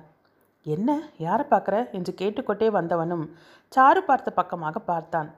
இருவருமே திரும்பி அமர்ந்திருந்தபடியால் சிவாவும் சாருவும் அவர்களின் முகத்தை பார்க்கவில்லை. அப்போது ஸ்ரீராம் கையில் ஒரு துணியுடன் ஓடி வந்தான். டாடி, நம்ம கண்ணாமூச்சி விடலாமா என்றவனை இந்த நேரத்துலையா, இன்னும் கொஞ்ச நேரம் இருட்டாகிடுமே என்றான் அவன். டாடி ப்ளீஸ் என கொஞ்சம் மகனை முத்தமிட்டவன், ஓகே கொஞ்ச நேரம் விளையாடலாம், யார் பிடிக்க போகிறது, ஸ்ரீராமா என்று கேட்டதற்கு நோ, மம்மி தான் பிடிக்கணும் என்றான். மதியை பார்த்த கிரி, மம்மி நீங்கள் தான் பிடிக்கணுமாம், வாங்க உங்கள் கண்ணை கட்டி விடுறேன் என்றவன் அவனே எழுந்து சென்று ஸ்ரீமதியின் கண்களை கட்டினான். இந்த சேரை இப்படி ஓரமாக வச்சிடலாம் என சொல்லிக்கொண்டே சேரையும் டீப்பாயும் ஓரமாக வைத்தவன், ஸ்ரீராம் ரெடியா, மம்மியை பிடிக்க சொல்லலாமா என கேட்டான். ஓகே டாடி என்று சொல்லவும் கிரியின் மொபைல் ஒலிக்கவும் சரியாக இருந்தது. குழந்தையின் பேச்சை கவனித்து சிரித்த சாருவை பார்த்த சிவா, சாரு அவங்க தனியாக இருக்காங்க, நாம் நின்று வேடிக்கை பார்த்தா அவங்க ப்ரைவசி கெடும், வா போகலாம் என்றான். அதுவும் சரிதான், போலாம்னா என்று நகர்ந்தவளை கிரி அழைத்த பெயரில் சரையல் என திரும்பியவள் அப்படியே நின்றாள். சற்று தள்ளி நின்று ஃபோன் பேசி கொண்டிருந்தவ கிரி, மதி எனக்கு முக்கியமான கால், ஒரு 5 நிமிஷம் வந்துடுறேன் என்றான். சரி தான், மாடி விளக்க கொஞ்சம் போட்டுட்டு போங்க, குழந்தை கீழே எங்கேயாவது இருட்டில் விழுந்துட போகிறான் என்று சொல்லிவிட்டு ஸ்ரீராமிடம், ராம் நாம் விளையாடுவோமா, ஓடுறியா என கேட்டுக்கொண்டே ஓடிய குழந்தையை தேடிக்கொண்டிருந்தவளை பார்த்தபடி நின்று கொண்டிருந்த சாரு அவள் அருகில் சென்றாள். அதே நேரம் மாடியின் விளக்குகள் எரிய மதியின் முகம் அவளுக்கு நன்றாகவே தெரிந்தது. சாருவின் முகத்தில் கோபக்கனல் தெரிந்தது. மதியை நோக்கி செல்ல முயன்றவளை கையை பிடித்தவன், சாரு பேசாம வா, அவளுக்கு கல்யாணம் ஆகி குழந்தை வேற இருக்கு, கௌதம் கூட இல்லை, அவனுக்கு தெரிஞ்சு அவனே சும்மா இருக்கும்போது நீ பேசி ஏதாவது பிரச்சனையை கிரியேட் பண்ணிடாதே, வா என்றான். நான் ஏதும் பிரச்சனை பண்ண மாட்டேன்னா அவளை 4 கேள்வி கேட்டுட்டு வந்துடுறேன், அப்போ தான் என் மனசு ஆறும் என்று கையை உருவிக்கொண்டு மதியின் எதிரில் சென்று நின்றாள். கைகளை துழாவிக்கொண்டே வந்த மதியின் கையில் காற்றில் பறந்த சாருவின் சல்வார் மாட்டியதும், ஹாய் மம்மி ராம்குட்டியை பிடிச்சிட்டேனே என்று சிரித்தவளை பார்த்த குழந்தை, மம்மி அது நான் இல்லை, யாரோ ஆண்டி என்று சிரித்தான். அவசரமாக தன் கண்ணில் கட்டியிருந்த துணியை அவிழ்த்தவளின் கண்களுக்கு சட்டென எதுவும் புலப்படவில்லை. மெல்ல தன் எதிரில் நின்றிருந்தவளை பார்த்ததும் அவளது முகம் சந்தோஷத்தில் விகசித்தது. ஹே சாரு, எப்படி நீ இருக்க, எப்போ வந்த என்றவள் சாருவிற்கு பின்னால் நின்றிருந்த சிவாவை பார்த்ததும், சிவானா எப்படி இருக்கீங்க என்று சந்தோஷம் பொங்க கேட்டவளை ஒரு புழுவை பார்ப்பதை போல பார்த்தாள் சாரு. என்ன சாரு பதிலே சொல்ல மாட்டேன்ற என்று கேட்டிக்கொண்டே சாருவின் கையை பிடித்ததும், ஏய் முதல்ல என் கையை எடு, நீ தொட்டாலே எனக்கு அருவருப்பாக இருக்குது என்றால் முகத்தை சுழித்து கொண்டு. அவளது பேச்சை கேட்ட மதி அதிர்ச்சியுடன், சாரு நான் ஃப்ரெண்டுடி என்று பரிதாபமாக சொன்னாள். இன்னொரு தடவை அப்படி சொல்லாத, அந்த கேவலத்தை நினச்சி ஒவ்வொரு நாளும் நான் புழுங்கிட்டு இருக்கேன் என்று எரிச்சலுடன் சொன்னாள். சாரு நீ என்றதும், பேசாத, என் பேரை சொல்ல உனக்கு எந்த தகுதியும் கிடையாது, எங்கள் எல்லார் கண்ணையும் கட்டி இருட்டில் நிற்க வச்சுட்டு நீ இங்கே கண்ணை கட்டிக்கிட்டு கண்ணாமூச்சி விளையாடுறியா, நம்பிக்கை துரோகி. கௌதமன் அவன் மேலே உயிரியே வச்சுருந்தார், அவரோட காதலை பணத்துக்காக குப்பையை தூக்கி போடுறது போல் போட்டுட்டு போனேன், நீ ஃப்ரெண்ட்ஷிப்பை பற்றி பேசுறியா என மனம் முழுவதும் இருந்த கோபத்தை எல்லாம் அதற்கு காரணமானவளை கண்டதும் என்ன சொல்கிறோம் என்று புரியாமல் தன் நாக்கு என்றும் ஆயுதத்தால் மதியின் இதயத்தை குத்தி கிழித்து கொண்டிருந்தாள். மதியோ தன் காயத்தை பொருட்படுத்தாமல், சாரு நான் சொல்கிறது கொஞ்சம் கேளு என்றவள் பின்னால் ஒன்றும் பேசாமல் நின்றிருந்த சிவாவை பார்த்து, சிவானா நீங்களாவது சொல்லுங்களேன் என்றாள். சாரு நீ வா என்றான் சிவா. நீ சும்மா இருண்ணா என்றவள். ஏய் என்கிட்ட பேசுடி, ஏன் என்கிட்டலாம் பேச மாட்டியா? சி நீ எல்லாம் ஒரு பொண்ணா? நீ கல்யாணம் செஞ்சுட்டு புருஷன் குழந்தை பெரிய வீடு காரு பணம்னு எல்லா வசதியோட சந்தோஷமாக இருக்கேன். ஆனால் இந்த 2.5 வருஷமாக அண்ணா எவ்வளோ கஷ்டப்பட்டாங்கன்னு தெரியுமாடி உனக்கு? நல்ல வேலை உன்னோட உண்மையான முகம் எங்களுக்கு முன்னாலே தெரிஞ்சிருச்சு. இல்லைனா கல்யாணத்துக்கு அப்புறம் கௌதம் அண்ணாவோட வாழ்க்கையே நரகமாகி இருக்கும் என்று கோபத்துடன் சொன்னாள். சாரு நீ கூடவா சாரு என்னை புரிஞ்சுக்கல? 3 வருஷம் உன் கூட பழகியிருக்கேனே, என்னை பற்றி நீ புரிஞ்சுக்கிட்டது இவ்வளோதானா என்னை விரக்தியான குரலில் கேட்டாள். புரிஞ்சிக்கல தான், நீ இவ்வளோ பெரிய கைக்காரின்னு புரிஞ்சிக்காமல் என்னோட வீட்லேயே உன்னை சேர்த்து வச்சுருந்தேனே. நினைக்கும் போதே உன் முகத்தில் விழிக்கிறதே பாவம். உன்னை 4 வார்த்தை கேட்கணுன்னு தான் வந்தேன், இப்போ என் மனம் ஆறிப்போச்சு என்று சொல்லியவள் வெடுக்கென திரும்பியவள் வேகமாக அங்கு வந்த கௌதமை கண்டாள். சாரு வேகமாக வருவதையும் அவள் அயர்ந்து போய் நிற்பதையும் கண்டவன் நடந்ததை யூகித்தான். எது நடக்கக்கூடாது என எண்ணி வேகமாக எல்லா தெய்வத்தையும் வேண்டியபடி வந்தானும். அது ஏதும் பலிக்காமல் நடக்கக்கூடாது என்று எண்ணியது அழகாக நடந்து முடிந்திருந்தது கண்டதும் தன்னையே நொந்து கொண்டான். இதை முன்னாலேயே சிவாவிடம் சொல்லாமல் விட்டதை நினைத்து தன்னையே கடிந்து கொண்டவன் ஸ்ரீ என்று தயக்கத்துடன் அவளை அழைத்தான். அவளோ கலங்கிய கண்களை துடைத்து கொண்டு லேப்டாப்பில் விளையாடி கொண்டிருந்த குழந்தையை அழைத்து கொண்டு தன் அறைக்கு சென்று விட்டாள். நெற்றியை தடவியபடி சோர்வுடன் திரும்பி வந்த கௌதம், என்ன சாரு வந்ததும் வராதுமா அவளை என்ன சொன்ன என்றான் கவலை நிறைந்த குரலில். நான் ஏதும் தப்பாக சொல்லலைன்னா உண்மையை தான் சொன்னேன் என்றாள். அங்கே வந்து சத்யனும் சுதாகரும் 3வரையும் பார்த்தனர். சிவா சாருமதியை பேசியதை சொல்ல கௌதம் இறுக கண்களை மூடியவன். தப்பு பண்ணிட்ட சாருமா என்றான் வேதனையுடன். என்னன்னா அப்போது அவள் செஞ்சது தவறு இல்லையா? நான் அவளை கேட்டது தான் தப்பா என்று ஆத்திரத்துடன் கேட்டாள். இல்லை சாரு, நாம் தான் அவளை பற்றி தப்பாக நினச்சிட்ருக்கோம். ஸ்ரீக்கு இன்னும் கல்யாணமே ஆகலை என்று மரத்த குரலில் சொன்னதும் அவனது வார்த்தையை எதிர்பார்க்காதவள், வாட் இன்னும் கல்யாணம் ஆகலையா? அப்போ அந்த குழந்தை அவளை மம்மின்னு கூப்பிட்டது எனக்கு ஒன்றுமே புரியலையே என்று தலையை பிடித்து கொண்டாள். சாரு வாய்விட்டு புலம்பினாள். ஆனால் மற்ற 3வரும் அதிர்ந்து போய் கேட்டுக்கொண்டிருந்தனர். தன் அறைக்கு அழைத்து சென்றவன் ஸ்ரீமதி தன்னிடம் சொன்ன அனைத்தையும் சொன்னான். அனைத்தையும் கேட்டுவிட்டு பேச்சே வராமல் அவர்கள் அமர்ந்திருந்தனர். பாவம் நான் வேற அவளை என்னென்னவோ பேசிட்டேன். இப்படி ஒரு முடிவு அவள் எடுப்பாளா? முட்டாள்தனமா இல்லை? படித்தவ தானே? நீங்கள் அவகிட்ட பேசுனீங்களே, அவள் அப்பவும் தன்னோட முடிவை மாற்றிக்கலையா என கேட்டாள். இல்லை சாரு, அவளோட முடிவில் அவள் பிடிவாதமாக இருக்கா என்றான். அப்படி என்ன பிடிவாதம்? எதில் பிடிவாதமாக இருக்கணுமோ அதில் இல்லாமல் என்றவள் ஒரு முடிவுடன், அண்ணா நான் வந்துட்டேன் இல்லையா, நான் பார்த்துக்கிறேன். ஒரு முறை பேசினதும் அவள் சரிப்பட்டு வருவாளா? நீங்கள் ஒரு நாள் சொல்லுங்கள், நான் அவளை கூட்டிகிட்டு வரேன். உங்களுக்கும் ஸ்ரீமதிக்கும் கல்யாணம் முடிக்காமல் இந்த சாரு இந்த வீட்டு விட்டு போக மாட்டேன் என்றாள். அவள் பேச்சை கேட்ட சத்யன், இது என்ன மங்கம்மா சபதம் மாதிரி சாருவோட சபதமா என்றான். சத்யனை மேலிருந்து கீழ்வரை பார்த்தவள், ஓ நீங்கள் தானே அன்றைக்கி ஃபோன் எடுத்த பார்ட்டி என்றாள் புன்னகையுடன். அவனும், ஆமாம் நாங்கள் தான் அன்றைக்கி ஃபோனில் பேசி எனக்கு காது வலி வந்தது தான் மிச்சம் என்றாள். சாரி பேசிட்டே உங்களெல்லாம் அறிமுகப்படுத்தாமல் விட்டுட்டேன் என்றவன் ஒருவருக்கொருவரை அறிமுகப்படுத்தி வைத்தான். சிவாவை பார்த்த சத்யன், எப்படி சார் இந்த லவுட் ஸ்பீக்கர் சமாளிக்கிறீங்க, நீங்கள் ரொம்ப பாவம் என்றான். அவனும் சிரித்துக்கொண்டே, கொஞ்சம் கஷ்டம்தான், என்ன செய்கிறதுங்க தங்கச்சியாக போயிட்டாளே என்று முகத்திலும் குரலிலும் போலியான வருத்தம் காட்டி சொன்னான். போதும் போதும் உங்களோட ஸ்பீக்கரை எல்லாம் கொஞ்சம் ஆஃப் பண்ணுங்கள், அப்புறம் நானும் பதிலுக்கு கலாய்க்க ஆரம்பித்தா யாரும் தாங்க மாட்டீங்க என்றதும் அனைவரும் புன்னகைத்தனர். கொஞ்ச நேரம் ஜோக்ஸ் அபார்ட். நான் நாளைக்கு போய் மதியம் மீட் பண்ண போகிறேன். அப்புறம் கௌதமண்ணா நீங்கள் எங்கே சொல்கிறீங்களோ அங்கே அவளை கூட்டிகிட்டு வர வேண்டியது என்னோட பொறுப்பு. முதல்ல அவளை பார்த்து மன்னிப்பு கேட்கணும், அவள் என்ன மன்னிச்சிருவா, அவள் ரொம்ப நல்ல பொண்ணு என்றதும் சிவா தன் தங்கையை பார்த்து முறைத்தவனால் தன் சிரிப்பை அடக்க முடியவில்லை. சரியான அழுகுனிடி நீ என்றான் சிரிப்பினூடே. என்னடா எதுக்கு இப்போ லூஸ் மாதிரி சிரிக்கிற என்றால் சற்று கோபத்துடன். இத்தனை நாளாக அந்த பொண்ணை தினம் ஒரு முறையாவது திட்டாமல் இருந்ததில்லை, போதா குறைக்கி இங்கே அவளை நேரில் பார்த்ததும் நீ ஒரு பொண்ணா பணம் சாசை பிடிச்சவ ராட்சசின்னு இஷ்டத்துக்கு பட்டமாக கொடுத்த, இப்போ திடீர்னு அவன் நல்லவன்னு சொல்கிற. உனக்கு சாருன்னு பேர் வச்சதுக்கு பதிலாக தூக்லக்குன்னு வச்சுருக்கணும் என்றான். அவனை தொடர்ந்த கௌதம் சுதாகர் சத்யன் அனைவரும் சிரிக்க அவள் அழுது பிடிப்பவள் போல யூ டூ அண்ணா என்றவள் சிவாவிடம் திரும்பி, டேய் அவள் என் ஃப்ரெண்ட், இன்றைக்கி திட்டிக்குவோம் நாளைக்கு சேர்ந்துக்குவோம், நீ உன் வேலையை பார்த்துட்டு போடா என்றாள். சரி சாரு, படிப்பை முடித்து 6 மாதம் ஆகுது, அடுத்து கல்யாணம் தானே என்றான் கௌதம். முதல்ல நீங்கள் ஆரம்பிக்க போகிற கம்பெனியில் எனக்கு ஒரு ஜிஎம் போஸ்ட், அதுக்கப்புறம் நம்ம பர்சனாலிட்டிக்கு ஏற்ற மாதிரி ஒரு ஆளை பார்த்ததும் ப்ரப்போஸ் பண்ணி கல்யாணம் தான் என்றாள் கூலாக. அப்போது நீ ஏன் நேராக போய் ப்ரப்போஸ் பண்ணிடுவியா என்றான் சத்யன் அதிர்ச்சியுடன். எதுக்கு இப்படி ஒரு அதிர்ச்சி, அதில் என்ன தப்பு, எனக்கு பிடிச்சிருந்தா நானே போய் ப்ரப்போஸ் பண்ணுவேன் என்றாள். ஹேய், உனக்கு ஒரு அண்ணன் இருக்கேன், அதை மறந்துடாதே என்ற சிவாவை அலட்சியமாக பார்த்தவள், உன்னை நான் எந்த கணக்கிலையும் சேர்த்துக்கிறதே இல்லை என்று சொல்லிவிட்டு சிரித்தாள்.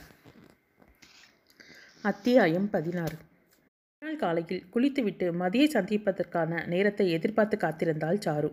இன்றைக்கி சண்டே தானே, ஸ்கூலும் கிடையாது, எப்படி நானே போய் அவளை மீட் பண்ணுறது என நினைத்து கொண்டே மாடியிலிருந்து பின்னால் இருந்த தோட்டத்தை பார்த்து கொண்டிருந்தவளின் கண்கள் மதியின் அம்மா லக்ஷ்மி தோட்டத்தில் பூ பறித்து கொண்டிருப்பது பட்டதும் வேகமாக யோசித்தாள். ஹலோ ஆண்டி என்று குரல் கொடுத்ததும் லக்ஷ்மி நிமிர்ந்து மேலே பார்த்தார். ஆனால் அவருக்கு யார் என்று சரியாக தெரியவில்லை. என்னையா என்று கேட்டவரிடம் 1 மினிட் ஆண்டி, நான் கீழே வரேன் என்றவள் வேகமாக ஓடி வந்து லக்ஷ்மியின் முன்னால் வந்து நின்றாள். ஹலோ ஆண்டி, எனக்கு தெரியலையா என்றால் மூச்சு வாங்க. நீ அடடே சாருவா, எப்படிமா இருக்க? உன்னை பார்த்து 3 வருஷம் ஆகுதா, அதான் சட்டுன்னு கண்டுபிடிக்க முடியல.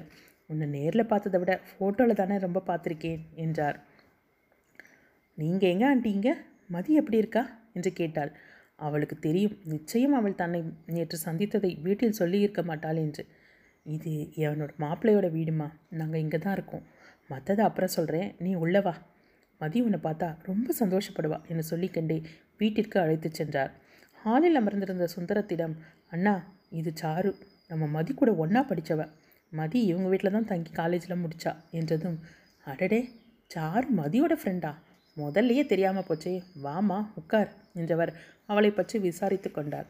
அங்கே வந்த பவானிக்கும் சாருவை அறிமுகப்படுத்தினார்.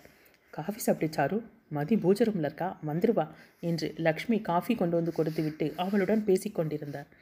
பூஜை அறையிலிருந்து வெளியே வந்த மதி சாரு அனைவருடன் அமர்ந்து பேசிக்கொண்டிருப்பதை கண்டதும் எங்கே தன்னை பற்றி அனைத்தையும் அவர்களிடம் சொல்லிவிடுவாளோ என்று பயந்தபடி நின்றாள்.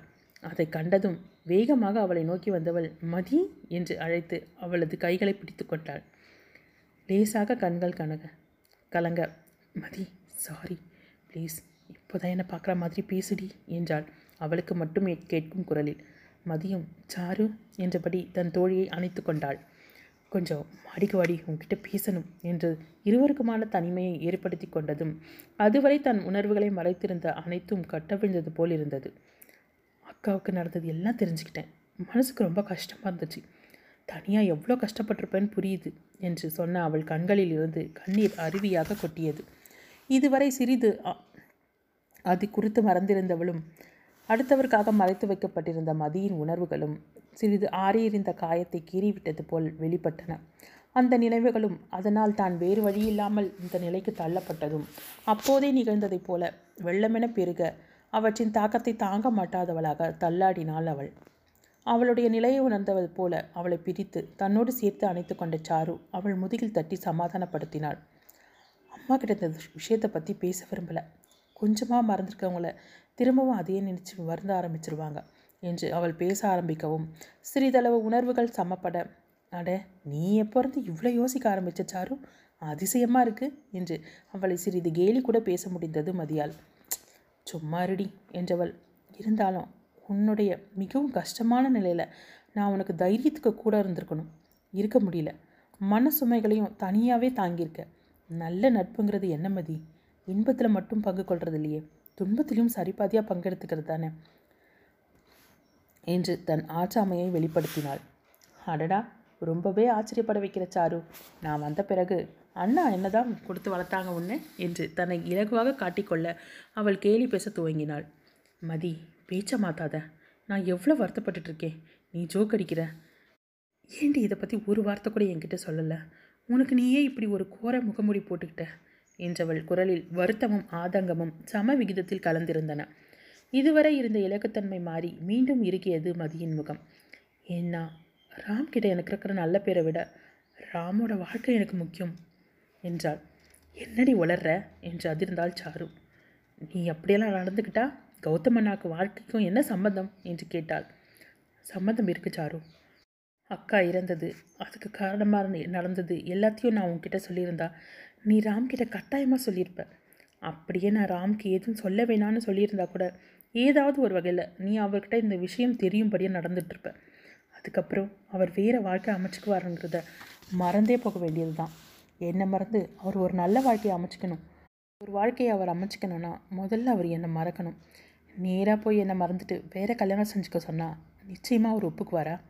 அதுக்கு ஒரே வழி அவருக்கு என் மேலே இருக்கிற காதலை வெறுப்பாக மாற்றணும், கோபமாக மாற்றணும். என்னோடய பேரை கூட கேட்க விரும்பாத படிக்கு அவரோட மதிப்பிலிருந்து நான் குறைஞ்சி போகணும். அதுக்காகத்தான், அந்த ஒரே காரணத்துக்காகத்தான் அப்படி ஒரு கடிதம் எழுதினேன் என்று அவள் தன் காரணத்தை சொன்னதும் சாருவுக்கு வாயடைத்து போனது. அந்த நேரத்தில் அவள் கண்கள் கனிவில் மிருதுவாவதை கண்ட சாருவின் கண்ணுக்கு மதியின் முகமே தனி அழகோடு ஒளி வீசுவது போல தோன்றியது. உனக்கு ஏன் மதிமா அவர் மேலே இவ்வளோ அக்கறை? நீ கௌதம் அண்ணாவை மறந்துட்டு தான் சொல்லிக்கிட்டாலும் அவர் உன் மனசில் ஆழமாக பதிஞ்சிருக்கிறத உன்னுடைய ஒவ்வொரு செயலும் உணர்த்ததே என்று மனத்திற்குள் தோன்றினாலும் அதை வெளிக்காட்டாமல் முன் எப்போதையும் விட இருவரையும் சேர்த்து வைக்க வேண்டும் என்ற தன் எண்ணம் மிகவும் நியாயப்படுத்தப்பட்டு விட்டதாக உணர்ந்தாள். அதில் உறுதியும் பூண்டாள். வெகு நாட்களாக மனம் திறந்து யாரிடமும் பேசாமல் தன் துன்பத்தையும் ஒரு புன்முறுவல் முகமூடி போட்டு மறைத்து இயந்திரத்தனத்துடன் வளைய வந்தவளுக்கு சிறிது நேரம் தன் மனத்திற்கினிய தோழியுடன் மனமிட்டு பேசியது மனதை மிகவும் எளிதாக்கியது. இருவரும் சிரித்துக்கொண்டே திரும்ப அப்போதுதான் ஜாகிங் முடித்துக்கொண்டு மாடிக்கு வந்த கிரி கைகளை கட்டிக்கொண்டு அவர்களை பார்த்து கொண்டிருந்தான். அங்கே அவனை எதிர்பார்க்கவில்லை என்பதை அவள் பார்வையே சொல்வியது. வாய்விட்டு சிரித்த மதியை வைத்த கண் வாங்காமல் பார்த்து கொண்டிருந்தான் அவன். அவன் பார்வையை உணர்ந்தவள் தன்னை சமாளித்து கொண்டு, அத்தான் இவை என்னோட க்ளோஸ் ஃப்ரெண்ட் சாரு என்று அறிமுகப்படுத்த ஹலோ என்றான். சாருவும் சிரித்து கொண்டே ஹலோ அத்தான் என்று குறும்புடன் சொல்ல கிரி அவளை மேலிருந்து கீழ் வரை ஒரு பார்வை பார்த்தான். மதி சிரிப்பை கட்டுப்படுத்தியபடி சாரு என்றாள். எப்படியோ என் ஸ்ரீமதியை சிரிக்க வச்சதுக்கு உங்களுக்கு ரொம்பவே தேங்க்ஸ் என்று சொல்லிவிட்டு உள்ளே சென்று விட்டான். அவன் பதிலை கேட்டு மதி சற்று கலவரத்துடன் சாருவிடும், என்னடி உன் குறும்ப அத்தாங்கிட்ட போய் காட்டுற, உன் வாழை கொஞ்சம் இங்கே சுருடி வை என்றாள். என் ஸ்ரீமதியா? ரொம்ப தான் கனவு காணாதீங்க சார், ஸ்ரீமதி என்றைக்குமே கௌதமுக்கு தான் என்று தனக்குள் கிரியுடன் பேசி கொண்டிருந்தவள் மதியின் அறிவுரைக்கு ஒரு சிரிப்பை சிந்திவிட்டு, உனக்கு அக்கா எனக்கும் அக்கா, உனக்கு அத்தான்னா எனக்கும் அத்தான் தானே என்று சிரித்தாள். இன்னும் நீ மாறவே இல்லை சாரு என்று சிரித்த மதியை பார்த்து, மாறினா அது சாரு இல்லையே, நான் உன்கிட்ட கொஞ்சம் பேசணும், நீ எப்போ ஃப்ரீன்னு சொல்லு என்றாள். ஈவினிங் 6 மணிக்கு நான் ஃப்ரீ தான், அப்போ பேசலாம் என்றாள் மதி. ஓகே, ஈவினிங் 6 மணிக்கு நான் வரேன், நாம் 2 பேரும் பீச்சுக்கு போய் பேசுகிறோம் என்று சொல்லிவிட்டு கீழே இறங்கி வந்தவள் அனைவரிடமும் விடைபெற்று கொண்டு கிளம்பி சென்றாள். காலை 10 மணிக்கு பிரகாஷ் கிரிக்கு ஃபோன் செய்தான். பேசி முடித்த கிரி, ஸ்ரீமதி பிரகாஷ் உன்கிட்ட பேசணுமாம் என்று மதியை அழைத்து ஃபோனை கொடுத்தான். ஹலோ என்றதும் பிரகாஷ் உற்சாகமாக, மதி நீயும் கிரியும் மதியானம் நம்ம வீட்டுக்கு லஞ்சுக்கு வாங்க, தேவி எல்லாருக்கும் சேர்த்து சமைக்க சொல்லிட்டேன் என்றான். எதுக்கு நான் இப்போ திடீர்னு என்றாள். மதி உனக்கு மட்டும் ஒரு ரகசியம் சொல்லட்டுமா என்று சிரிப்புடன் சொன்னான். அவளும் சாதாரணமாக சொல்லுங்களேன் என்றாள். கிரிக்கு உன்னை தனியாக எங்கேயாவது கூட்டிகிட்டு போகணும்னு நினைக்கிறார். ஆனால் கல்யாணத்துக்கு முன்னால் நீ வருவியோ மாட்டியோன்னு அவருக்கு கொஞ்சம் சந்தேகம். அதான் அட்லீஸ்ட் நம்ம வீட்டுக்காவது நீங்கள் 2 பேரும் சேர்ந்து வந்துட்டு போங்க என்றான். பிரகாஷ் சொன்னதை கேட்ட மதி மெல்ல நிமிர்ந்து பார்த்தாள். அவன் முகத்தில் ஆர்வத்துடன் மதியை பார்த்தபடி அமர்ந்திருந்தான். சிறிது யோசித்தவள், சரிண்ணா நாங்கள் மதியம் குழந்தையை அழைச்சிட்டு வரோம் என்றதும் கிரி மலர்ந்த முகத்துடன் தேங்க்ஸ் ஸ்ரீ என்று சொல்லிவிட்டு எழுந்து சென்றான். அவளிடமிருந்து ஒரு பெருமூச்சு எழுந்தது. தன் தந்தையிடம் சென்றவன், அப்பா மதியம் பிரகாஷ் லஞ்சுக்கு கூப்பிட்டுருக்கார், நான் மதியையும் குழந்தையும் கூட்டிகிட்டு போகிறேன் என்றான். பெரியவர்கள் மூவரும் சந்தோஷத்துடன் ஒருவர் முகத்தை ஒருவர் பார்த்து கொள்ள பவானி, சரிப்பா பத்திரமா போயிட்டு வாங்க, நைட்டை டின்னரையும் முடிச்சுட்டு தானே வருவீங்க என்றார். இல்லத்த ஈவினிங்கே வந்துடுவோம் என்ற மதியை நெற்றியை சுருக்கி ஏன் என்பது போல பார்த்தான். அவனது பார்வையை கண்டதும் ஏதும் சொல்லாமல் அவள் அங்கிருந்து அகன்றாள். ஒரு புன்னகையுடன் அவள் செல்வதையே பார்த்தவன் தன் பெற்றோரிடமும் ஒரு புன்னகை சிந்திவிட்டு தன் அறைக்கு சென்றான். இருவரும் ஸ்ரீராமை அடித்து கொண்டு காரில் ஏறும் நேரம் சாரு அங்கே வந்தாள். மூவரும் வெளியில் கிளம்புவதை பார்த்தவள், என்ன மதி வெளியே கிளம்பிட்டியா என கேட்டாள். தேவி வீட்டுக்கு போகிறோம் சாரு, ஈவினிங் வந்துடுவேன், வந்ததும் பேசலாம் என்றாள். வெளியே போகும்போது நந்தி மாதிரி வந்துட்டு வெளியே போறியான்னு கேள்வி வேற என்று முணுமுணுத்து கொண்டே காரில் அமர்ந்தான் கிரி. அவன் முணுமுணுத்தது இருவரின் காதிலுமே விழுந்தது. மதிக்கோ துடுக்காக சாரு ஏதோ சொல்லிவிடுவாளோ என்று எண்ணி அவளை கவலையுடன் பார்க்க, ஆமாம், பெரிய ஐநா சபை தலைவர் இவர் உலக ஒத்துமைக்காக மீட்டிங்கில் பேச போகிறார். அதில் நான் நடுவில் வந்து இவரோட பேச்சு அப்படியே தடைப்பட்டு போச்சான். ஒரு வீட்டில் சாப்பிட போகிறதுக்கு இவ்வளோ பெரிய பில்டப், மூஞ்சியை பாரு, சிடு மூஞ்சி. மதிக்காகத்தான் என் வாயை முடிக்கிட்டு இருக்கேன் என எண்ணிக்கொண்டே மதியின் கையை அழுத்தி கொடுத்தவள் சிரித்தபடி, போயிட்டு வா மதி, நான் ஆண்டிக்கிட்ட பேசிட்டு கிளம்புறேன் என்று சொல்லிவிட்டு வீட்டின் உள்ளே சென்றாள். இருவரும் ஸ்ரீராமுடன் பிரகாஷின் வீட்டிற்கு சென்று சேர்ந்தனர். பிரகாஷும் கிரியும் காய்கறிகளை வெட்டி கொடுக்க, ஸ்ரீராமும் அவர்களுடன் சேர்ந்து சின்ன சின்ன வேலைகள் செய்ய, மதியும் தேவியும் சமையலை கவனித்து கொள்ள, உணவு நேரம் முடியும் வரை பேச்சும் சிரிப்புமாக சென்றது. மதிய உணவிற்கு பிறகு தேவியும் மதியும் அமர்ந்து பேசிக்கொண்டிருக்க, கிரியும் பிரகாஷும் யாருடனோ சாட்டிங்கில் பேசிக்கொண்டிருந்தனர். விளையாடி களைத்த ஸ்ரீராம் தூங்கிவிட, தேவியும் களைப்பாக இருப்பதால் தூங்கப் போவதாக சொல்லிவிட்டு உறங்கச் சென்றாள். மதி ஹாலில் அமர்ந்து புத்தகம் படித்து கொண்டிருந்தாள். நடுவில் எழுந்து வந்த கிரி ஸ்ரீ என்று அழைத்தான். திடுக்கிட்டு திரும்பியவள், என்னத்தான், என்னையா கூப்பிட்டீங்க என்று கேட்டாள். உன்னை தான் கூப்பிட்டேன், கொஞ்சம் டீ போட்டு கொண்டு வரியா ஸ்ரீ என்று சிரித்து கொண்டே கேட்டான். ம் என்று எழுந்து சென்றவளுக்கு, அக்காவை தானே அத்தான் ஸ்ரீன்னு கூப்பிடுவார், என்னை மதின்னு தானே கூப்பிடுவார், இப்போ என்ன புதுசாக என்னையும் ஸ்ரீன்னு கூப்பிடுறார், ஒருவேளை அக்காவை கூப்பிடுறது போல நினச்சி கூப்பிடுறாரோ என்று எண்ணியவளால் அதற்கு மேல் எதையும் சிந்திக்க முடியவில்லை. தலைவலிப்பது போல் இருந்தது. இருவருக்கும் கொடுத்துவிட்டு வந்தவளுக்கு கிரியின் பேச்சும் பார்வையும் புதிய கதைகளை சொன்னது. தலையை பிடித்து கொண்டு அமர்ந்து விட்டாள். சிறிது நேரத்தில் கிரி பிரகாஷ் இருவரும் வெளியில் கிளம்பி சென்று விட்டு திரும்பி வரும்போது இரவு மணி 7 ஆகியிருந்தது. சாரு பேச வேண்டும் என்று சொன்னாலே இங்கேயே இவ்வளவு நேரம் ஆகிவிட்டதே என்று எண்ணி மனத்திற்குள் வருத்தி கொண்டாள் மதி. வீட்டிற்கு வந்த பிரகாஷ், 2 பேரும் கிளம்புங்க, இன்னைக்கு டின்னர் வெளியே முடிச்சுட்டு வரலாம் என்றான். ஏற்கனவே கோபத்தில் இருப்பாள், நேரமாகிவிட்டது என்று சமாதானம் சொல்லிக்கொள்ளலாம் என்று நினைத்திருக்கும் போது இப்போது ஹோட்டலுக்கு வேறா என்று மதியின் முகம் குழப்பத்தில் ஆழ்ந்தது. நாளைக்கு ஒரு பெரிய பாட்டே பாடப்போறா என எண்ணிக்கொண்டே, இன்னொரு நாளைக்கு போகலாமே அண்ணா, இன்றைக்கி வேண்டாம் என்று கேட்டதும், ஏன் ஸ்ரீ வேண்டாமா என்றான் கிரி. இல்லை, அத்தைக்கிட்ட ஈவினிங் வந்துடுவேன்னு சொன்னேன் என்று இழுத்தாள். அதானே, வேறு ஒன்றும் இல்லையே என்று சிரித்து கொண்டே கேட்டவனை பார்த்து இல்லை என்பதை போல தலையசைத்தாள். நான் அம்மாவுக்கு ஃபோன் செய்து சொல்லிட்டேன் என்று சொன்னதும் வேறு வழியில்லாமல் அனைவருடனும் கிளம்பினாள். டின்னரை முடித்துக்கொண்டு பீச்சில் சிறிது நேரம் காலார நடந்தவர்கள் வீடு வந்து சேர இரவு 11 மணி ஆகிவிட்டது. மாடியில் உலவி கொண்டிருந்த சாரு கேட் திறக்கும் சப்தம் கேட்டு மேலே இருந்து எட்டி பார்த்தாள். காரை நிறுத்திய கிரி மதியிடமிருந்து தூங்கி கொண்டிருந்த ஸ்ரீராமை வாங்கி கொண்டு முன்னால் செல்ல, அவள் அவனை பின்தொடர்ந்து செல்வதை பார்த்தாள். ஆத்திரத்தில் கொதித்து கொண்டிருந்தாள் சாரு.